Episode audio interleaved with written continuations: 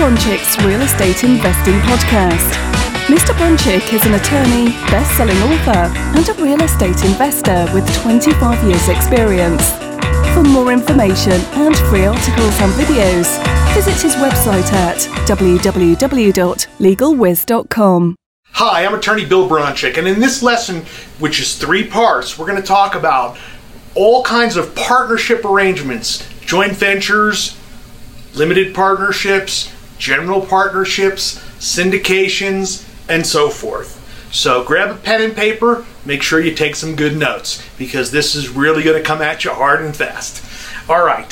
So the first thing um, what is a partnership? How do we define a partnership? Well, some people would define a partnership as the guy with the money goes to the guy with the experience, and after the partnership is over, the guy with the experience has the money and the guy with the money has experience. that's what I'm trying to help you avoid. But technically, legally, a partnership is when two or more people get together for the purpose of sharing profits and losses. That is, by definition, what a partnership is. Now, there's all different types of partnerships, um, which we'll get into in a minute, but um, why a partnership? Why would you do a partnership? Well, you might um, not have time. You might have resources but no time, and find someone who has the time, or you don't have access to deals. Someone else has a deal, or you have a deal but you need money. Someone else has money, or you have a deal and or access to deal, and someone else has uh, a, um, a crew who could fix up property. So there's there's a lot of good fits for partnerships, and why you would use a partnership for a deal. You can also spread out the risk if it's a big project instead of going the whole thing yourself you can go in what we call a syndication and um, and bring other people in to the partnership as well. It also allows you to do more deals, and that's really the bottom line here. We want to do more and more deals, and by leveraging the efforts and resources and credit of other people, you're able to do more and more deals in a partnership fashion. So, um, there's there's an active role in a partnership versus a passive role in a partnership, and that's what you have to decide right up front. Uh, what is going to be your role, and what's going to be your partner or partners' roles in the partnership. Now there are different types of partnerships. The definition I gave you earlier of a, a, partnership being two or more people who go into business together with the expectation of sharing profits and losses. That's under the Uniform Partnership Act, which is adopted in some form or fashion in every state. So there are rules, even if you have no agreement. You can create a partnership, you know, in a written agreement, which you probably should. Uh, you can do it by a handshake and a verbal understanding. Um, you can even do what we call the accidental partnership, and this one's tough because in partnerships, and specifically what we refer to as general partnerships, that's where you and and someone else, or uh, two or more someone else's, whatever, go into business together, um, agreeing to share profits and losses and losses. So that means you are responsible as a partner for losses or lawsuits or mistakes that all your partners make. In a general partnership, the liability is joint, I meaning everybody's liable, and it's what's called several. Several. Joint and several liability.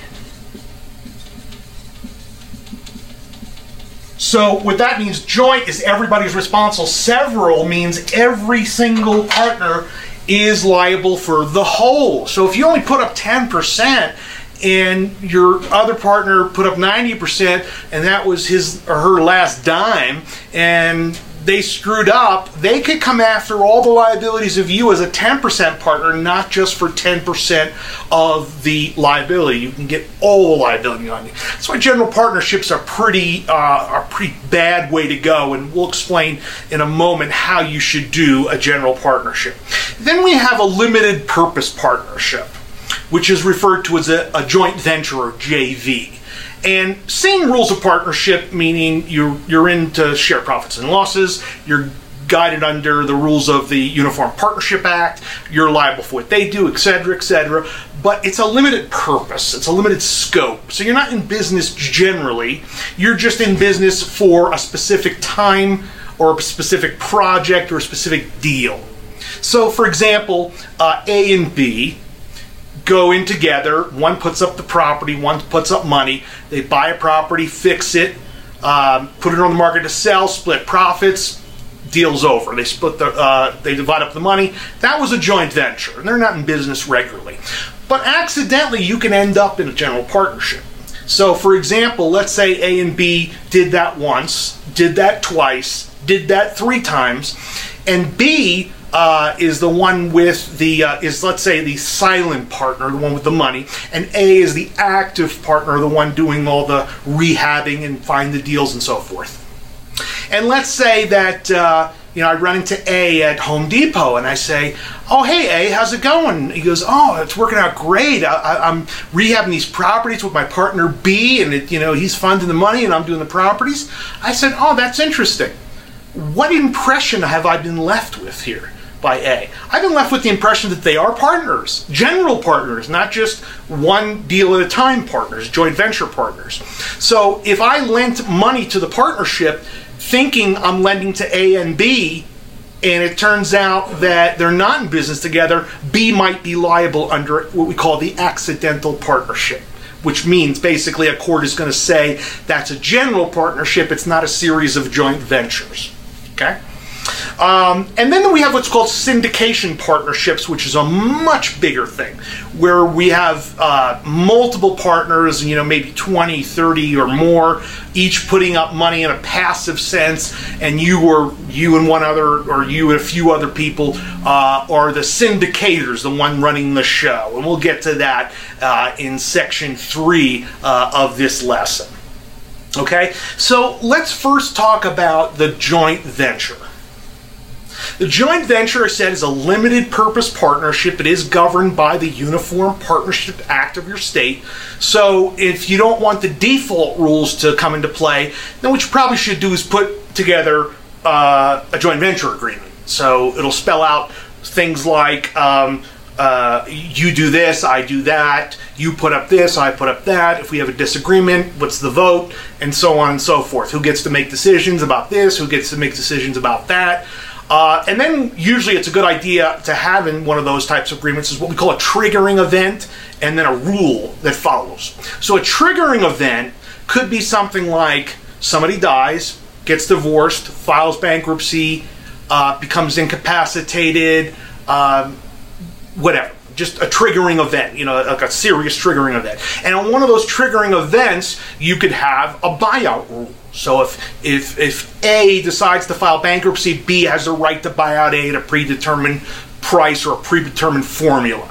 Or if B decides to die, didn't decide to die, but he dies, and A can buy automatically buy out uh, the other half from the estate at a certain price. So those are types of, uh, and then of course then, then, there's what we call the what if clauses. Um, that's usually 80% of a, of a legal agreement. It's not what goes right, but what goes wrong. So if you don't do this, then this happens. If you're required to put up money and you don't, then you get a penalty. Or if you're required to manage the property and you don't, manage the rehab and you don't, uh, then there's a penalty against you, and so on and so forth. So if you're going to do a joint venture, by the way, um, liability, A and B, are liable for each other jointly and severally, even though they're not in business generally.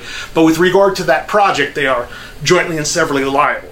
It would be a good idea to be an entity like an LLC or a corporation doing a joint venture with the other joint venture partners corporation or LLC. Now, joint venture could be three parties, could be four parties. Typically, it's two parties, but it can be more than two. It has to be at least two to be a joint venture. A sole venture. A sole is just one person. So it's, a good idea to have that stuff as clearly defined as you can in writing so that you understand if, if you don't know how to draw one of those up, at least make an attempt or go to an attorney and have one drawn up. An ounce of prevention is worth a pound of, or more than a pound, probably a ton of grit later on when things go bad as they normally do in joint ventures. Okay, so now we're going to move on to section two, which is the general partnership. Now, a general partnership is a more permanent relationship and a more ongoing relationship than a joint venture, where a joint venture is for a particular deal. uh, a general partnership is ongoing business. Now, again, joint and several liability for general partners, so you should general partner with between your entity and her entity or his entity, or you can form something like a limited liability company where you are a member and they are a member. Now, member is just fancy word in this scenario for partner. Instead of having a partnership agreement, you would have what's called an operating agreement within the LLC, which spells out all the same types of things. Now, if you're going to be in business with someone permanently, you have to consider a few issues. Number one, are there alternative scenarios that might work better? For example, would it be better to just borrow the money rather than bring in a money partner all the time? Um, personality differences, style differences, communication differences. Um, the, do you have the time or do they have the time? Uh, do you want to get into arguments later about who's supposed to be doing what? Uh, do you trust them? Do they trust you? What's the risk of something, some triggering event happening uh, in their lives? So, all things to consider when going into business with someone. Uh, usually, uh, the preferred entity for a general partnership is a limited liability company or LLC. It has members. Now, a, a uh, an LLC could be set up with uh, managers or me- or member managed. So, an LLC, limited liability company, let's say it has two members, A and B. Now, by default, if you set it up like this, which is called member managed, it's very much like a general partnership in that either A or B as a member, and even if that's an entity A and entity B, would have authority to transact business on behalf of the LLC. So if it's member managed, all members have that authority. If you don't want that, let's say B is a more of a silent partner or you just don't want to be involved in the management of the activity, you could set A up as a manager, or in some cases, it's called a managing member. Six of one, half dozen of the other.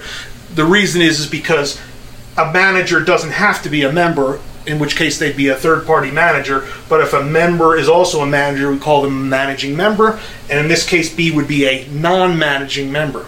Now, in this scenario, only A has authority on behalf of the company to sign things contracts, uh, leases, um, contractor agreements, checks, things like that. B has no authority. And if you look the LLC up with the Secretary of State, typically it's listed in that document whether it's manager managed or whether it's member managed and who the manager is. So if you're dealing with someone else, you want to make sure that person has that authority. Okay. Um, the operating agreement, again, is like a partnership agreement, um, laying out who does what. So who's the, it'll lay out who's the manager, who's the member, what the authority of the manager is, what can the manager do without all the, all of the members' permission. Assuming in this case only two, but could be three. Uh, and what, what is the vote? Is it majority? Is it two thirds majority? Uh, especially if you're not 50 50 owners, 50 50 members. So all those things would be spelled out in an operating agreement. Um, also, tax elections. So a joint venture, general partnership, limited liability company partnership are all partnerships in the sense that they file a 1065 tax return with the IRS. It's called a partnership return. Okay, so an LLC has a partnership, a general partnership, a joint venture, all can be partnerships for the filing purposes. Um, you're going to have a lot more triggering events too to deal with in your operating agreement, just like you would have in a joint venture or general partnership agreement. And um, what a lot of people do, if it's a if it's a big venture, this company's got lots of properties or lots of assets, is uh, typically what the members will do is have life insurance on each other. So if one dies, that's the buyout. Um, so the, the, you you get the insurance proceeds as the buyout. Okay. Um, and then, you, depending on how many uh, deals you're doing, especially in real estate, if you have m- multiple rental properties, for example, you might want to have more than one LLC. So you can do multiple LLCs with A and B as member, or you can have one master LLC with A and B as member, and then several sub LLCs which are wholly owned subsidiaries of the master company. So this is what we call the parent company, and the sub LLC is what we call the subsidiary, sort of like GM and Chrysler. No, no, it's GM. That, that's not a big example. It was GM, Chevrolet, uh, GMC. Those are all the subsidiaries of GM. Okay, and then um, once you've got your uh, your structure in place and you've got your rules in place, you should review them often and review your operating agreement to make sure that people are doing what they're supposed to be doing. Especially if you're the silent partner, it's a good idea to audit books, audit practices to make sure that the managing partner is doing what they're supposed to be doing. All right, in this discussion, we're going to go over the syndication, which is a much bigger project as a partnership than simply a joint venture or general partnership or LLC with two partners or two members.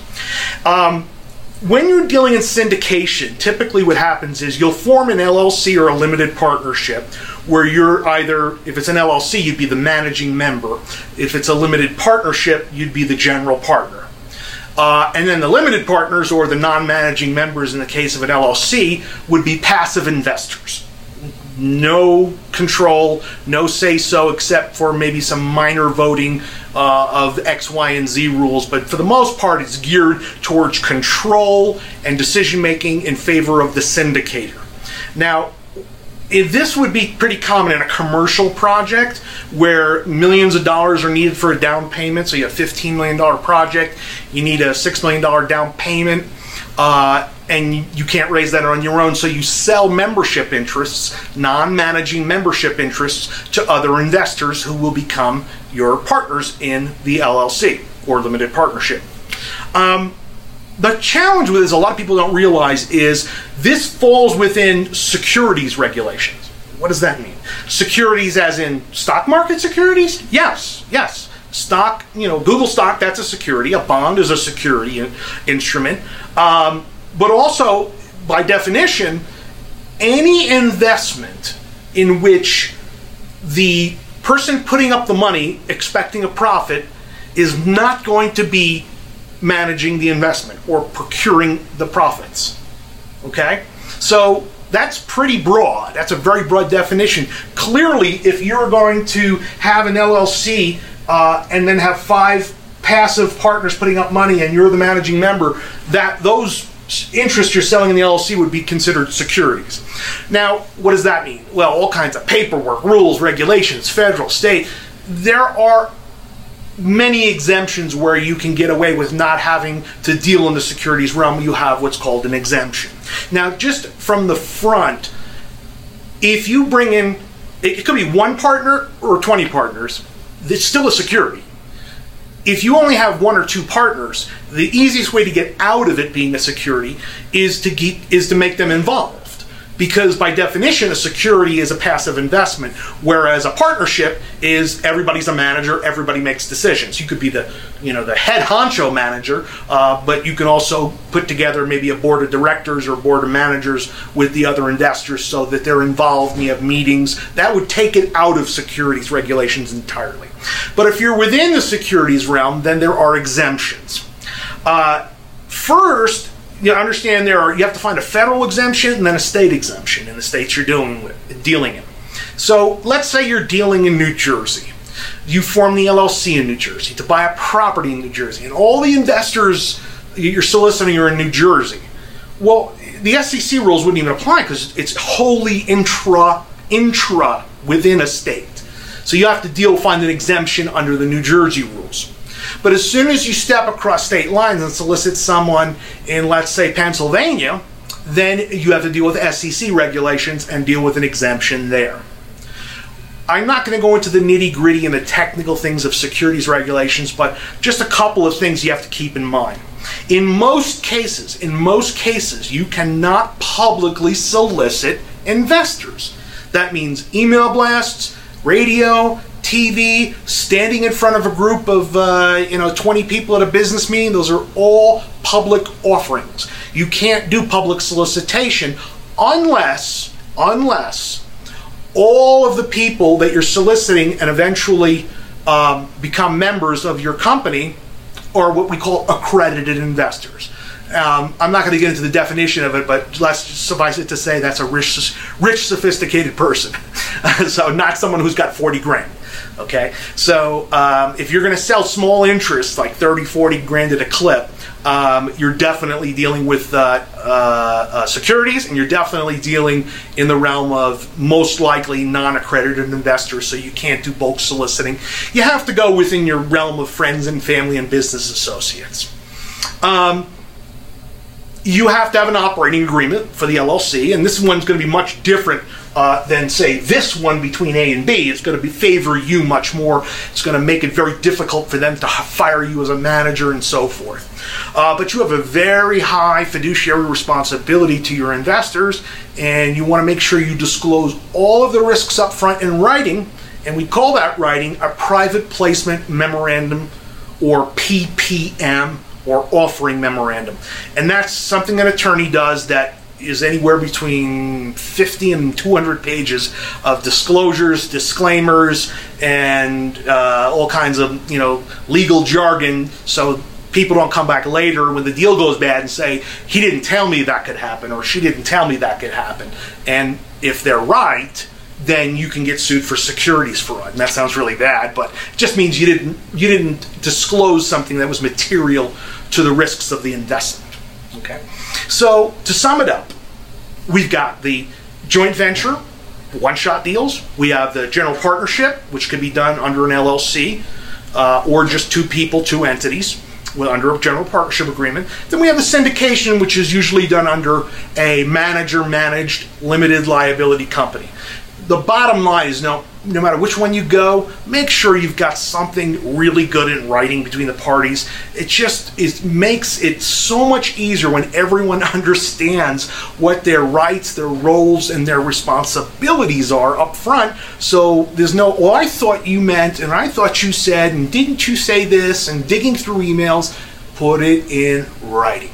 This is Bill Bronchick. I hope you've enjoyed this discussion of partnerships, joint ventures, and syndications. Thank you for listening to Bill Bronchick's Real Estate Investing Podcast. For more information and free articles and videos, visit his website at www.legalwiz.com.